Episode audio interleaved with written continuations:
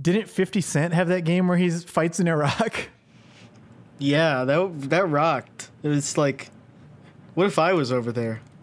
Well, they don't really make up right games like that anymore. Soldier Boy is the only guy that's really trying to insert himself into Yeah, by saying fuck the video troops. games in that way. Oh, and al- but also like war by saying fuck the troops. Oh yeah, that was cool. Um, so yeah, 50 Cent Blood on the Sand came out in 2009. That's actually more recent than I thought. it 2009. No, it didn't. What? Yeah, it was. Because 50 Cent Bulletproof was before that, but that was like when he was in the city still. Oh, Bulletproof was the first one. That was 2005. Yeah, Okay. but Blood on the Sand, uh, that's the one. He, oh, he's in an unspecified location in the Middle East because there's a fictional 50 Cent and G Unit concert taking place there. Oh, wow. It's even more ridiculous than I ever realized. Uh, the group was going to be paid with a diamond encrusted skull for their show in the Middle East, but it was stolen and they have to fight to retrieve it. whose skull was it? I don't know. I maybe there was some like sheiks who were bankrolling the show. It seems like realistically, if you were going to put all these diamonds on a skull, it would be an important person's skull. Yeah. It would be Mohammed's skull or Saddam Hussein's skull. Could you look at Muhammad's skull? Because you can't look at like a representation of him. But if it was his actual skull, you could probably look at it, right? If people looked at him when he was alive, Yeah, that's true. I don't know why he's so shy about pictures. He's like one of those people that puts their hands up when you try to take a nice picture of him. That's the problem. You look pretty. Ooh, um, Blood on the Sands was a canceled project of a more serious game. And then they just like bought the rights to it, I guess, and made it 50 Cent themed. And they tweaked it to be less serious. I didn't realize Blood on the Sand came so late. That's insane to me that that was released when Obama was president. Dude, exactly. If you asked me, I would have said like 2004 or something. Like I would have thought it was PS2, but it was PS3. Yeah, that's insane. I thought it, I could have sworn it was PS2.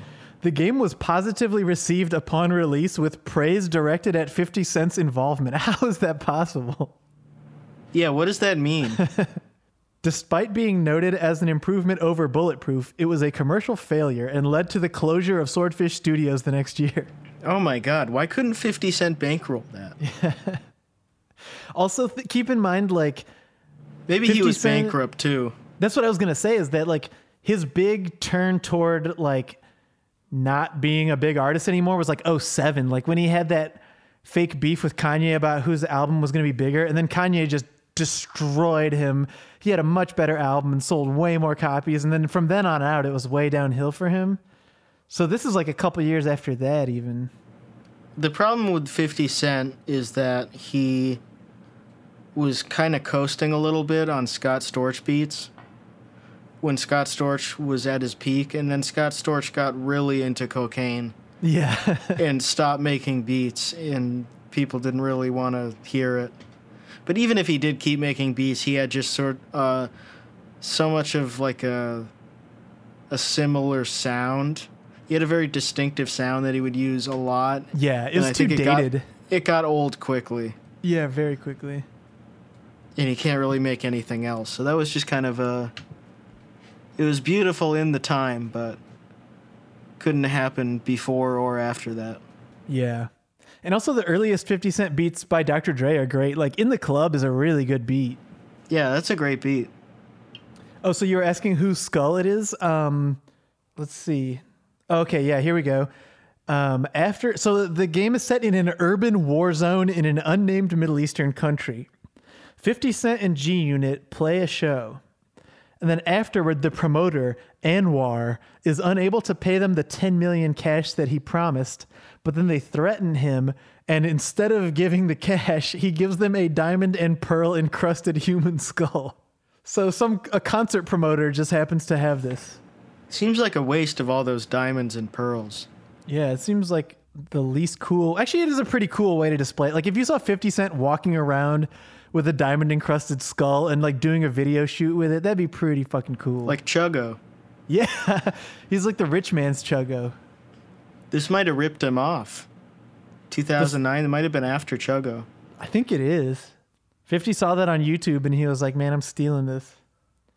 Um, the skull is stolen by a paramilitary group led by the terrorist Kamal. Then 50 Cent, with the help of a selected G Unit partner, decides to get the skull back at any cost and soon.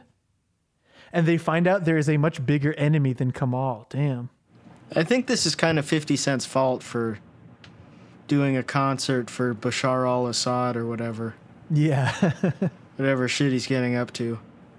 I mean, they almost got out of there with the skull intact. It's really just Kamal and his terrorist uh, paramilitary group. They're causing trouble for the G Unit family. Oh, I saw a couple of headlines about Tony Yayo the other day. Oh, really? Why? Oh, he has a new book. Oh, really? Is it like I a- always felt that if I had maybe done a better job teaching Banks and Yayo how to evolve and change their habits, they each would be in better places right now, he said in the book, noting they both had unfulfilled potential. While I was out hustling, Banks was more content staying on his porch and watching the world from there. Banks wanted things to come to him as opposed to going out and getting them for himself. That's not me trying to assassinate his character. The guy has Lazy Lloyd tattooed on his arm. He literally wears his laziness on his sleeve. God, there's a good video. I can't remember if it's Lloyd Banks or Tony Yayo, but it's just like a random YouTube I found a long time ago where uh, they're in the booth like spitting a verse and uh, he lights up a joint right before, or maybe it's like a blunt. I can't remember now, but he lights it up right before he's going to start doing his verse. But instead, he just starts coughing and fucks up the take and has to redo it. yeah, like right before you do Yeah, it. it's so funny. Just hoovering up an entire blunt right Yeah. before you have to do vocals. Try to be, just trying to act so cool, man. Want to get my throat nice and irritated. Yeah.